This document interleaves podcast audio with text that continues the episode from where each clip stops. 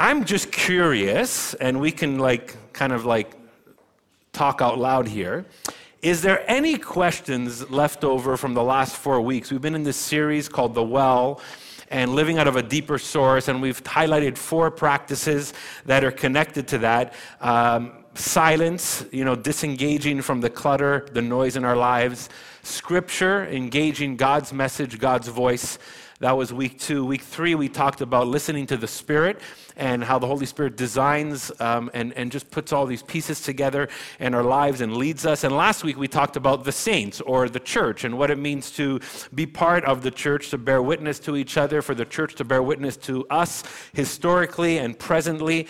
And I'm just curious, like, is there any, when, you know, we do a series and sometimes there's questions. So I'm just, I'm wondering, has anybody had a question that comes up that, that you're left with, like maybe about one of the practices or the, one of the motivations behind the practices? Or a gap uh, in that? Anything missing? Anybody? I just like throw it out there. Let's kind of we'll see what happens. This would be like um, open mic, but I'm not a stand-up comic. So anybody?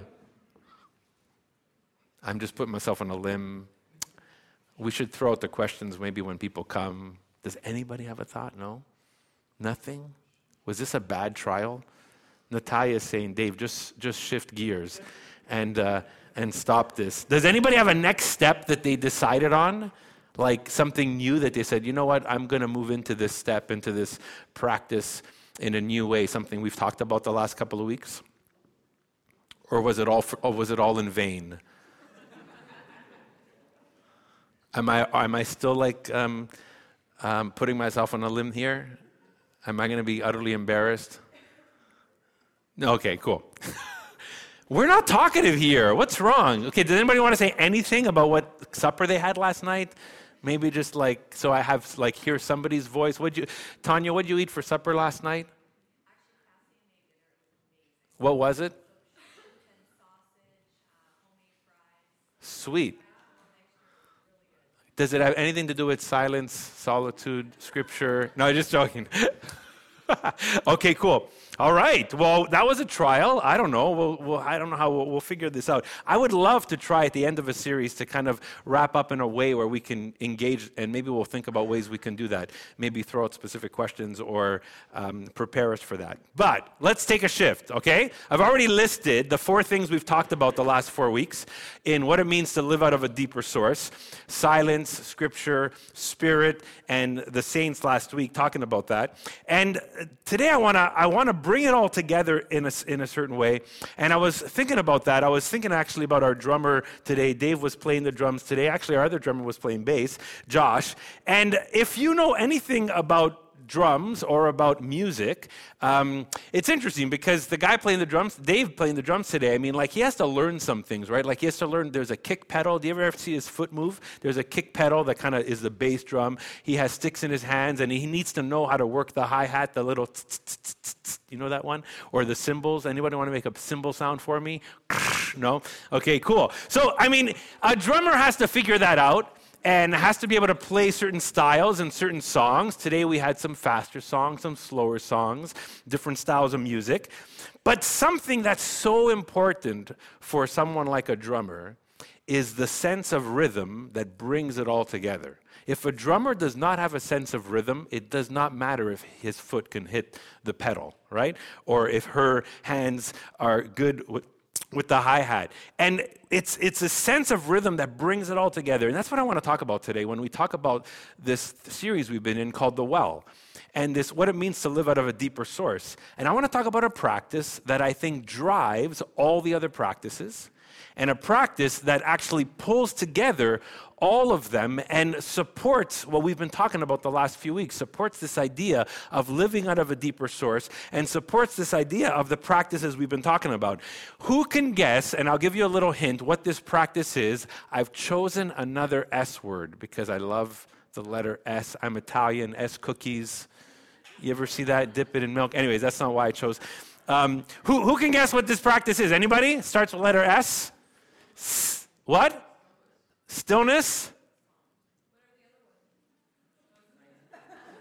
Silence, scripture, spirit, saints was last week, the church. What do you think? What do you think? Sleep.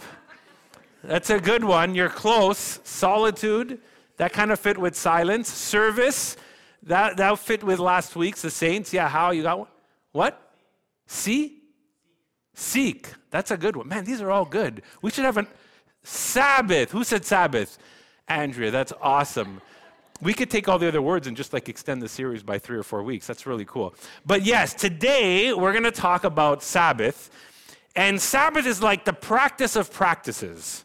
Sabbath is like the core engine that drives the other belts in the engine. You know, in your car, there's more than one belt, there's a few belts, but the engine drives all of those, kind of brings them all together in that way. Sabbath is a 24 hour period. We're going to just jump into a quick definition a 24 hour period where one stops stops their work, stops their producing, their working, their achieving, and just stops traditionally known as a 24 hour period. It's one of the oldest practices recorded in Scripture. And it's very holistic because it's, it's physical, it's emotional, and it's spiritual. And today, I want to talk about Sabbath, and I want us to end in this way the last five weeks now to bring everything together and integrate what it means to live out of a deeper source. This idea of Sabbath is actually embedded in creation. This idea of stopping, of slowing down, is embedded in creation. We can find it in Genesis chapter 2. We'll just read a couple of verses from the creation account. And, and listen to this. This is at the end of the creation account where there was six days of creating. And here's what happens. Thus the heavens and the earth were, what does it say? Completed in all their vast astray, by the seventh day, God had finished the work he had been doing. So on the seventh day, he rested from all his work. Then God blessed the seventh day and made it holy, because on it he rested from all the work of creating that he had done. Let's just pause. God, as we jump into this talk today and as we look at various parts of the scriptures, um, we invite you to lead us, to guide us, to speak to us. We invite your Holy Spirit, as we talked about a few weeks ago, as He's like a designer who brings these pieces together. Um, we pray that your Spirit would be at work uh, and bring different pieces together for us as we read the Scriptures. For some, God, that are desperate for what we're talking about today, may it be so relevant and speak so deeply into our lives. Uh, may we not miss it. In your name we pray. Amen. Get, get some, of the, some of the language here. God finished his work. On the seventh day, he rested. He made that day holy. He rested from all the work that he was doing. We have this idea that rest is holy because God rests. He made it holy. It's made holy because on that day he rested. So we can connect the holiness of stopping to God. God actually did this. Like the actual word Sabbath, literally in Hebrew, Shabbat means to stop, to cease, to just put a hold on things. It's this rest from producing, from wanting, from worrying, from achieving, uh, from creating, from striving. It's incredible when we think about the depth of what this means. And there's actually a need for rest wired into our humanity. Like whether we believe in God or not, whether we take this story from the scriptures or the themes of the scriptures as real for our lives or not, I want us to recognize this. Why it's so relevant for us and why I think it speaks to us uh, so deeply is because we are wired as humans with this need for rest. It's wired into our bodies. Almost 2,000 years ago, there was um, a Greek philosopher. His name was Flavius Philostratus. I don't know how I would say that even better in Greek. But, anyways, he wrote this book in two, about 220 AD called Gymnasticus. He was writing about the Olympics and what it means to be an athlete. And even 2,000 years ago, now Sabbath is much older than that, but even 2,000 years ago, he discovered the need for our bodies, our muscles, to actually have a break. That if someone who's involved in athletic activity does not stop, their muscles will not actually function well. And if you go to the gym or work out, or if you ever talk to a personal trainer, they will always say, don't like work out the same body part or part of your body like three days in a row. Because your muscles actually need a break. And for your muscles to grow and to be healthy, they need you to stop. And it's incredible when we think about this, this idea, this, this posture, it's amazing what rest from work does, what rest from labor does, what rest from mental, uh, our, using our mental facilities does. It's incredible. Has, have you ever woke up and woken up from a nap and said, oh my gosh, it's amazing. I can just start all over. You were wired for that. Apparently, Ronald Reagan, when he was the president of the, state, United States back in the late 90s, or whenever that was, late 80s, sometime. Anyways, he would, about mid, midday, he, and I'm sure he started his days early, he would go grab his keys, and someone's like, Why does the President of the United States even have keys? Like, to what? Like, does he open his front door? I don't know. But um, he takes his keys and he would go grab a pot from the kitchen in the, uh, in the White House and put a pot on the floor, and he'd lay down on the, on the couch and he'd fall asleep. And then he'd, he'd sleep. And when he, when he was sleeping deeply, I guess he'd kind of like go like this, and his keys would hit the pot, and then he'd wake up. And be like, Cool, back to work. So, I mean, if the United if the, if the President of the United States needs a nap, all of us need naps. It's embedded in creation, this idea of what it means to stop. It's embedded in the life of Israel. God was forming this nation, this people called Israel. We read their stories in our scriptures. And God was forming this nation that would be a light to the other nations, that would be a light to the world around them. Now, sometimes they messed up in doing that, but God's intention was that they would be a light to the nations, that the way they lived would be light for others around, and that they would reflect human value and flourishing and peace. And God gave them something. He gave them rules for life. Rules for Life came out way before Jordan Peterson wrote that book, if you guys know who that is. The Ten Commandments, the word commandment in the Hebrew in that, in that time period, would have meant these 10 rules for life. God made sure that Israel would find a way to be formed in what it meant to be his people. And God made sure that Israel would understand the Sabbath, because embedded in these 10 rules for life, God actually uh, instilled that they would know what Sabbath meant and remember what it meant. Now imagine a nation like Israel. When they were reading this, or not reading it, hearing it for the first time, they were coming out of years of slavery, being healed being healed from what it meant to live under slavery, to live under oppression. They were learning what it meant to live again, what it meant to be human again, what it meant to be non anxious again. And right embedded in these 10 rules for life, this whole nation that's healing from a trauma of anxiety and busyness and slavery hears words like this. I want to read it from Deuteronomy chapter 5. There's two parts in Exodus 20 and Deuteronomy 5. We're going to read this Deuteronomy part. Observe the Sabbath day by keeping it holy, as the Lord your God has commanded you. Six days you shall labor and do all your work, but on the seventh day is a Sabbath to the Lord your God.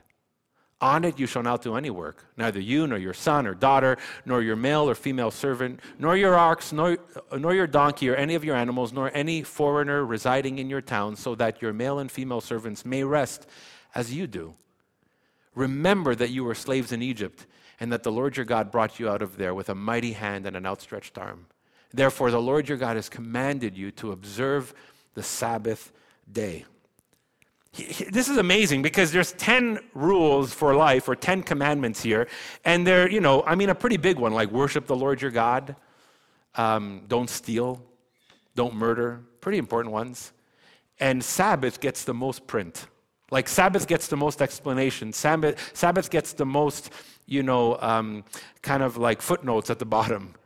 Sabbath gets the most uh, airtime for some reason, and the sixth um, commandment is the biggest section, the most explained. Now, in Exodus 20 um, and, and Deuteronomy, you will find that both of them lean into creation, that this is how God set things up. This is how God has wired humanity, and this is for our good. But in Deuteronomy, there's something different. It's also rooted in their experience from Egypt because they were slaves in Egypt and they came out of slavery and oppression. And so when they read this command or hear this command to observe the Sabbath, to remember it, it means to practice it. And there's a few reasons right inside the command itself to keep it holy, to sanctify, to make it holy. It's not because they were going to make it holy by, by practicing it. By practicing it, they were going to let it be what it's meant to be let it be holy. Keep it holy. Let it be what it's meant to be because this is your distinctive way of life. As they're commanded this, they're called to examine themselves, to look back over their day, over their week, over their season, to have a time of reflection, to have a time of, of examine in their own lives. There's um, actually uh, embedded, even in, in some Christian teaching, this idea of what it means to examine our, our days at the end of our day. It's called the Examen. It's Ignatian spirituality that helps us pause and say, What was the Lord doing today? What was happening today?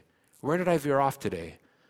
Where did I see God's blessing today? Where did I see God's correction today? And so part of this slowing down is examining ourselves and looking backwards and then turning to gratitude. And it says it a couple of times that it's meant for rest. You know what's cool about the idea that it's meant for rest? God shows us what it means to rest. It's godlike to rest. So many times people say, What does it mean to be like God? When you take a nap, you're being like God. When you pause and you slow down, you are being like your Creator. Ruth Haley-Barton says these words about Sabbath. She says, Sabbath keeping honors the body's need for rest, the spirit's need for replenishment, and the soul's need to delight itself in God for God's own sake. You see, kind of every aspect she pulls out of Sabbath for the body, our spirit, our soul, for God, and for God's own sake. It's not just about rest, but it's about worship. But here's something I've, I, I noticed. I don't know if you guys noticed this, but I've been around the church a long time, not just West Side, but the church as a whole. And churches or Christians who inhabit churches, I don't mean these four walls, but what it means to be a community, actually struggle to do this as much as the world. Christians, especially in the Western world, but Christians struggle to do this as much as the world struggles to do this. There was a, someone by the name of Michael Zigarelli, and he wrote, he had this survey he put out, and he, he worked in a university in the States. He surveyed 20,000 Christians. He was actually doing this research project for management and leadership, but he decided to focus on the Christian population. And he surveyed 20,000 Christians, and he found that busyness and constant overload was a major distraction for them from God. God.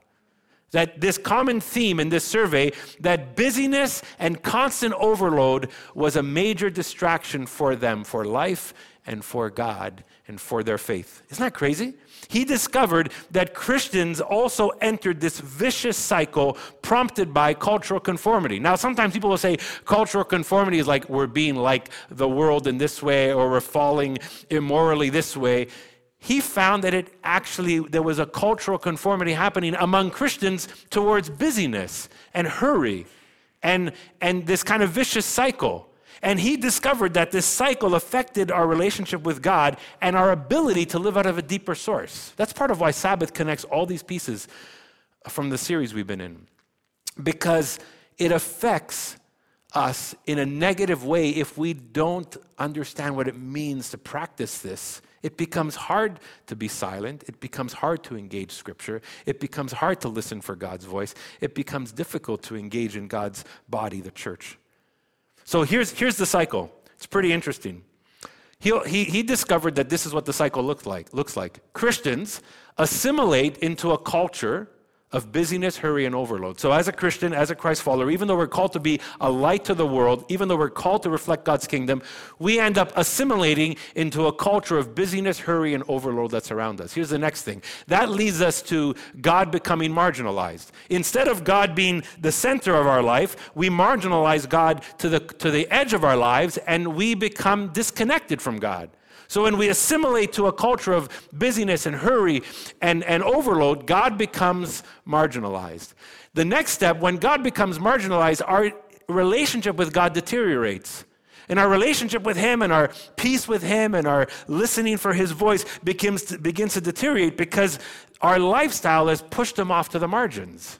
And so now that deteriorates. The next part, the next piece of the cycle is now we become vulnerable to adopt other cultural assumptions, but continually adopt the, the, the whole assumption of busyness, hurry, and overload. So we go from assimilating to culture, God becoming marginalized, our relationship with Him deteriorates, and now we become even more vulnerable to adopt cultural assumptions. It's kind of like being sick. If you're sick and you get a sickness, and then you go to the hospital and you get other sicknesses, you become vulnerable to those other sicknesses. It's not good, right? When this we get to this fourth point that we become vulnerable and then he says this that leads to increased conformity That leads to us becoming even more conformed to the world around us. And then he says it's a vicious cycle. We just go back to the top. We assimilate, God becomes marginalized, our relationship with Him deteriorates, we become vulnerable to more cultural assumptions, that becomes increased conformity, and then we just enter the cycle over and over again.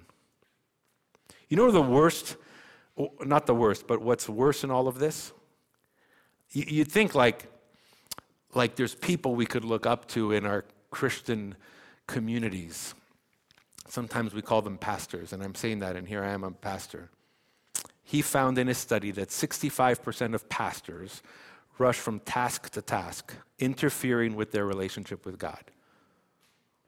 Man, I read that stat. I'm saying, I thought, wow. I didn't read that stat in judgment. I read that stat in like, oh, I'm prone to that. 65% of Christian leaders rush from task to task, interfering with their relationship with God. I, will be honest with you. I, th- God has, has um, done a work in my heart over the last decade over this in significant ways. But I still wrestle with like, is it okay that because I'm, this is my vocation and I should be working and busy, is it okay if I pause to maybe spend 30 more minutes praying and seeking the Lord on behalf of what's happening in the church? And I feel like, well, what if someone comes in? Maybe I should be writing something. Maybe I should be on a call. Maybe I should return an email. It's a crazy thought. Christian leaders fall prey to this. I'll, I'll get to this box later, but someone gave me, lent me this book. It's not mine, um, but I read what this one author had to say about the church. His name is A.J. Swoboda, and it's quoted in a book actually by uh, John Mark Comer about the elimination of hurry, but he quotes this other pastor in Portland. He says, The Sabbath has largely been forgotten by the church which has uncritically mimicked the rhythms of the industrial and success obsessed West. The result? Our road weary, exhausted churches have largely failed to integrate Sabbath into their lives as vital elements of Christian discipleship. And it's not as though we don't love God. We love God deeply. We just don't know how to sit with God anymore. Isn't that sad? We just don't know how to sit with God anymore. And so the relevance of Deuteronomy's focus on slavery is so important because when the Deuteronomy version of the Ten Commandments is written, we read this focus on Israel's slavery. Remember when you were slaves. Remember when you bought in, when you were oppressed. Remember when this was the water you swam in. Remember this. This is why you need to practice Sabbath. What Israel experienced in Egypt isn't that different, at least um, emotionally, from how many of us are feeling trapped in a culture of busyness. I mean, I'm not equating busyness with slavery, please. But what I'm saying is that we can feel enslaved to busyness and hurry and the cultural assumptions. Because we live in a hurry driven, high ambitious, fear of missing out. You've read FOMO, right? Fear of missing out, never stop achieving type of culture. We live in that culture. That's the culture we swim in. And sometimes we just need this drastic decision to get out of it, this drastic rhythm, this drastic d- direction, this drastic step to get out of it. And Sabbath is what that looks like. Pete Scazzero says this in, in the Emotionally Healthy Spirituality, this course we've been working with at Westside as, as well, that's coming up again later this year. He says, by the very act of refusing to succumb to the enormous pressure of Western culture around us, we too serve as a sign of a free people We've been called out of a world trying to prove its worth and value by what it does or possesses. We're deeply loved by God for who we are, not for what we do. See, the church, like Israel, the church was meant to be a sign to the world of freedom, not slavery. And yet the church gets caught up and conformed to culture and gets in the vicious cycle. And we all become part of it. But we need to get out of the cycle. So it's embedded in creation, it's embedded in Israel's story. We feel in our own story. Sabbath is embedded in this idea of trust. And that's part of my heart for sharing this message today. It's, it's what does it mean to tr- really trust in God?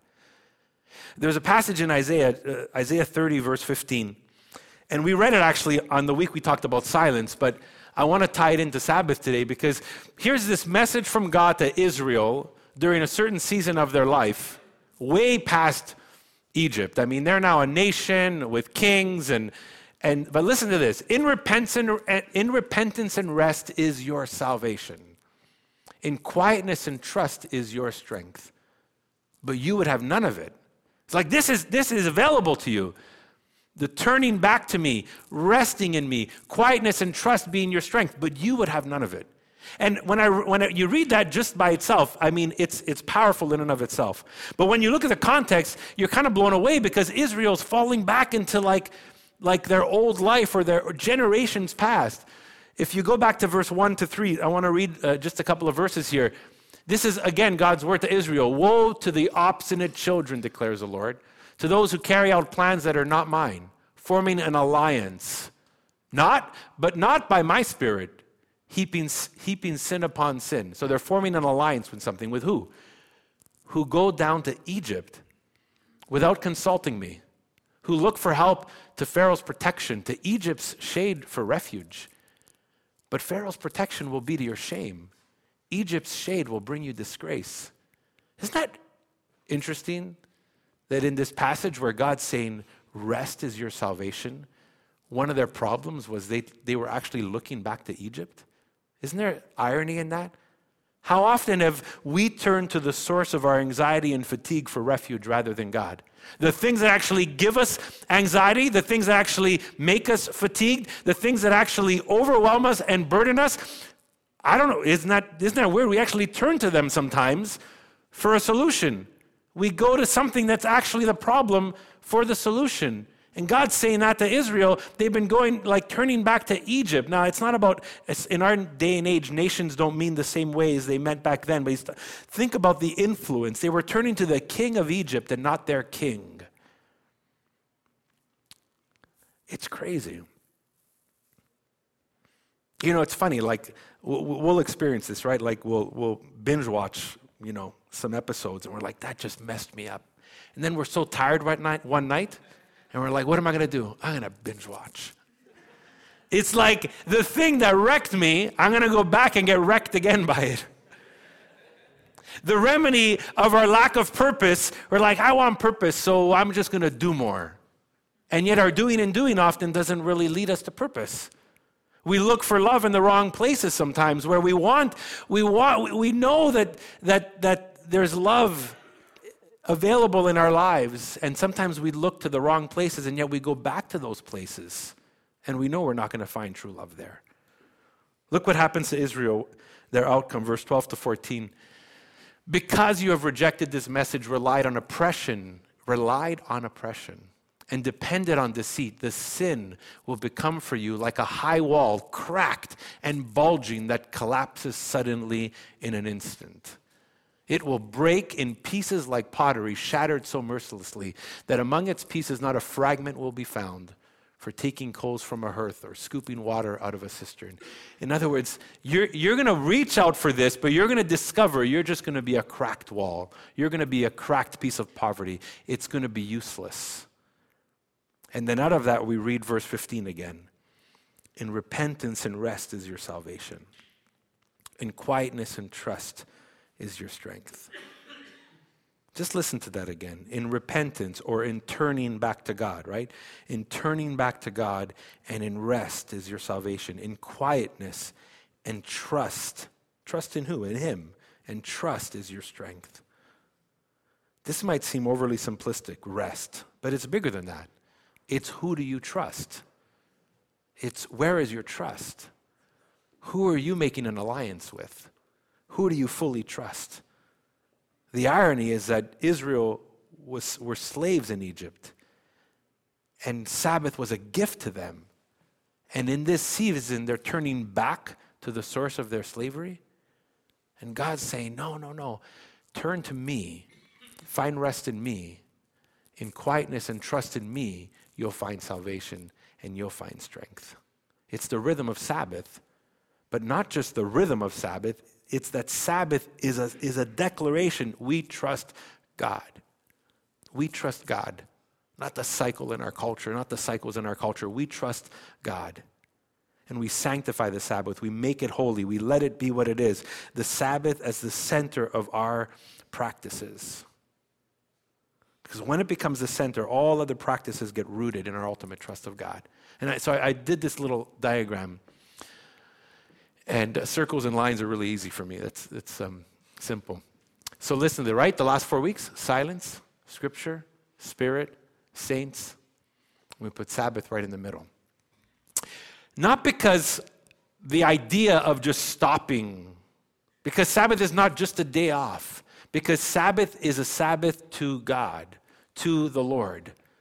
It's worship. It's resting in Him. It's knowing that our identity is not in all these other things, but that our identity is in Him. By placing Sabbath in the middle, we are placing God in the middle because Sabbath shows that we trust Him. Sabbath shows that He's, he's leading our lives. And so when Sabbath becomes the center, all the other practices are rooted in our ultimate trust of God. Because Sabbath ends up driving and supporting this well that we've been talking about the last few weeks. The, the well that includes disengaging from the noise in our lives in silence, or re engaging God's message and God's words for us in the scripture, or allowing the Holy Spirit to design the pieces of our lives and listening to His voice. And then what we talked about last week, letting the church be a witness to us and we being part of that witness to each other. But you know what brings all these pieces together is Sabbath. Sabbath is the practice of practices. It's the engine, it's that kind of crank that cranks everything because it's ultimately about our dependence in Him, our trust in Him. We orient our lives around Him. In fact, when if we truly practice Sabbath, silence would be easier. If we truly practice Sabbath, engaging the scriptures would be a, a more natural longing for us. If we really practice Sabbath, we'd make space for the voice of the Holy Spirit in our lives. And if we truly practice Sabbath and also communally together in some ways, we're saying we're part of the church that bears witness to us and we bear witness to one another. So Sabbath brings all these pieces together and becomes this engine of practices in our lives. But it's a radical move. Pete Scazzero says, keeping the Sabbath is both radical and extremely difficult in our daily lives. It cuts to the core of our spirituality, the core of our convictions, the core of our faith, the core of our lifestyles. I know some of us, even right now, as we're talking about this, like we're squirming a little bit.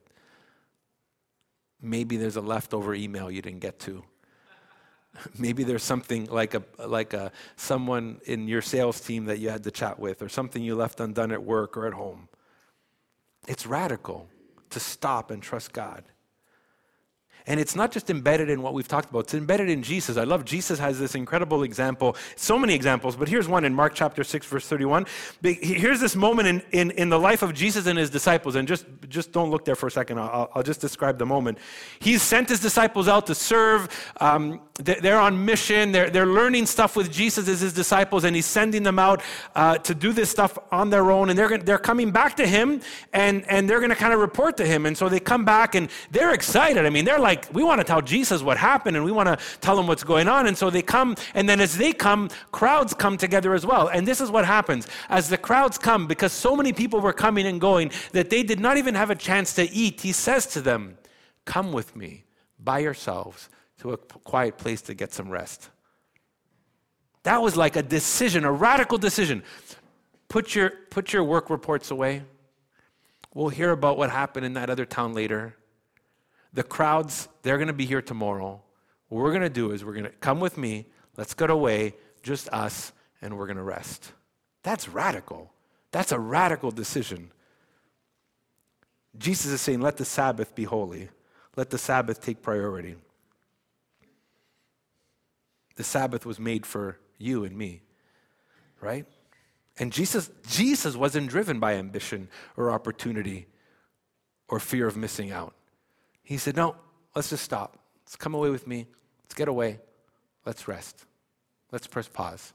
Let's stop. So that's my encouragement to you and to, to me and to us as a church, as a church community, how we, we discern rhythm and rest. It's something that's very valuable to us as a church. When we started Westside several, several years ago, we said we didn't want to become a busy church. Um, we have something called Church at Home in the summer where helps us with rhythm and rest. These days, we're asking the question does church at home do rhythm and rest for us? Is there other ways? Because the priority is rhythm and rest. The priority is Sabbath. The priority is, is that we re- get replenished and keep serving God. How that happens is something we need to discern as a community. So we have to look at that. But the practice for us, the core, the crank in the middle of the wheel is how do we make Sabbath priority? So I'm going to encourage you that we've talked about these practices the last few weeks, right? Every day, just five minutes of silence and 10 minutes in scripture and five minutes listening to the Holy Spirit, connected to this ecosystem we call the church. But in the middle of these practices, the rhythms we create for our life, my encouragement, I want to make, we need to make Sabbath vital. One out of seven days, stopping. Now, I, I, don't, I, I, I say that, and here's what I, I know pops up in your minds. Well, my schedule is different, and we live in a different culture, and I work nights, or sometimes I work weekends, or you don't know my family situation. And it's true. It's true. There, we all have different demands on us. And we, we live in a world where electricity happens. And when some of these practices were started, electricity didn't even exist. And so the cycle of evening and night and morning was, was basically everything people followed. And, and, you know, I mean, you just couldn't work night shifts and you couldn't work multiple shifts. And that's just how things worked, right? But today it's different. So what do we do? Sabbath is not a rigid, um, rule in how we work it out, but what is so vital about Sabbath is that we do practice it. That it reflects, somehow reflects a 24 hour period, somehow reflects a chunk of our week where we stop. No, so for some of you, as you practice Sabbath, you might say, you know what? Friday evening to Saturday evening is going to be a stop and slow down for me.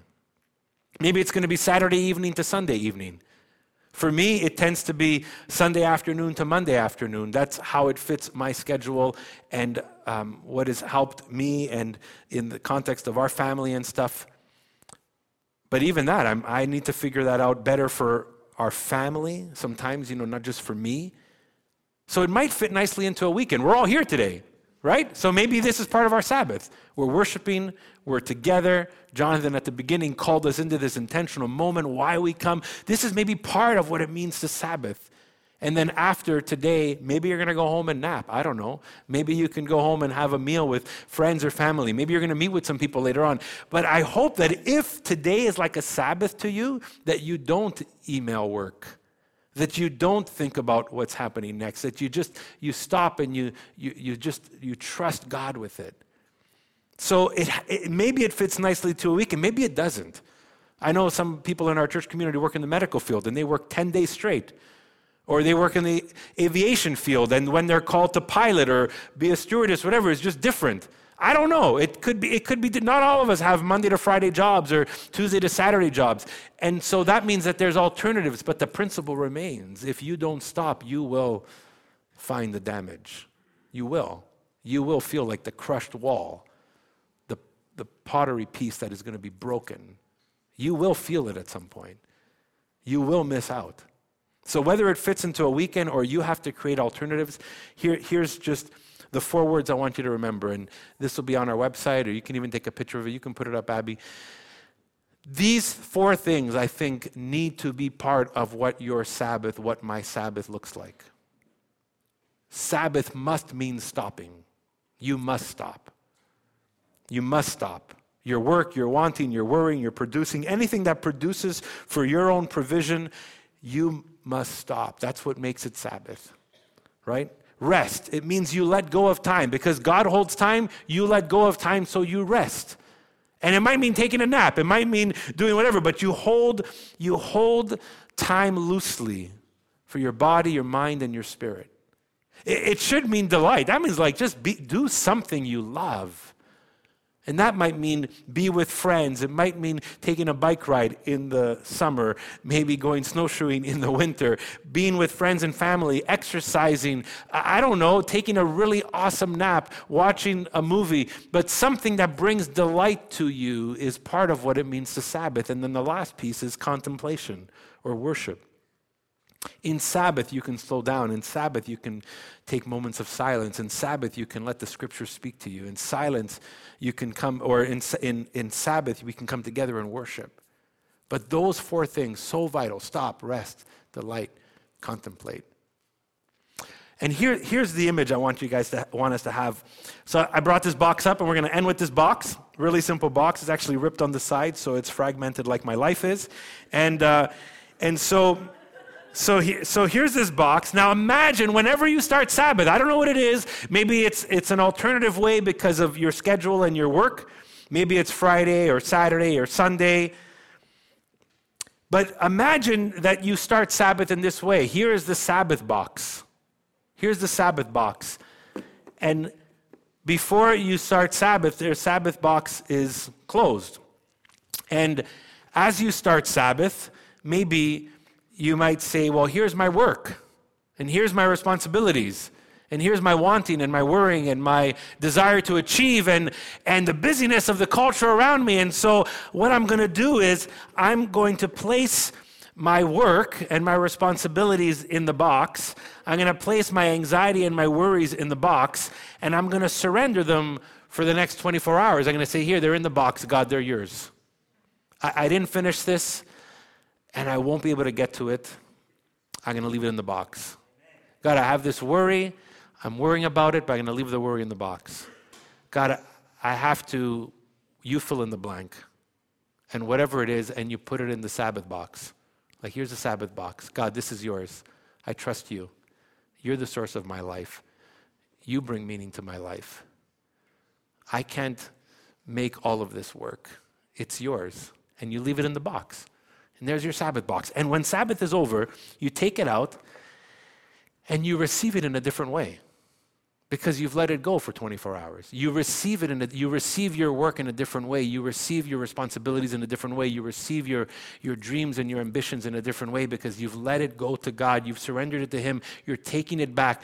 And it's like you realize, oh, okay, everything's going to be fine. I can start work differently today. I can engage that responsibility different today. I can plan for that differently now because it was never mine. I, I was able to let it go.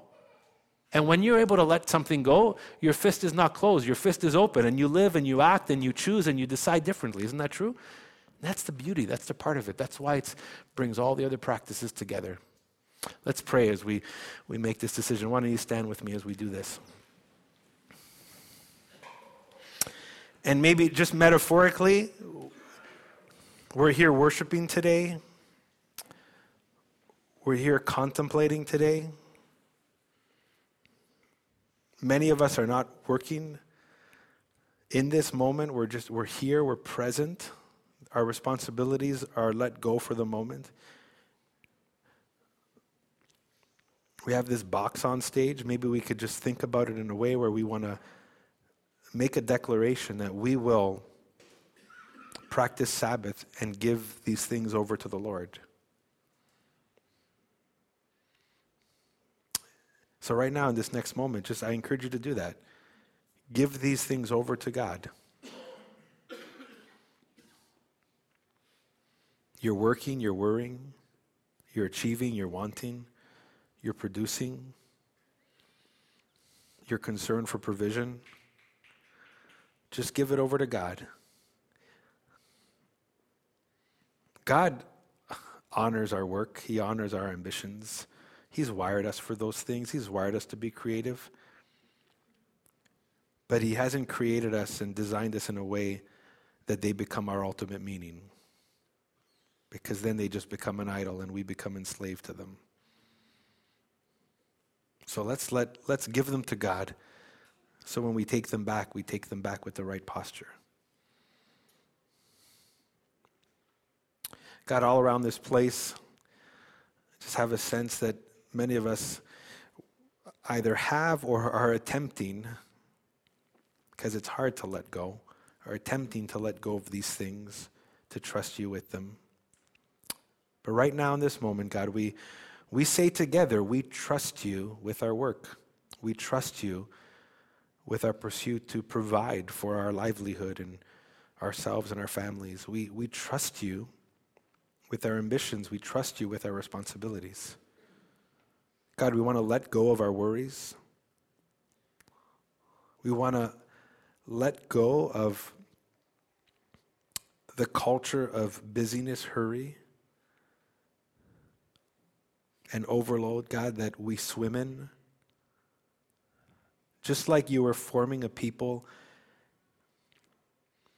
like Israel, God, you're forming us. And you want us to live qualitatively different lives in the world around us. God, we cannot do that without Sabbath. We cannot do that without you. So we invite you, God, to shape us, to form us. And we welcome how you want to form us in Sabbath. Some of us will want to hold Sabbath in our hands, but the beauty of it, God, is that as we practice Sabbath, Sabbath will hold us because you're holding us, because we trust you.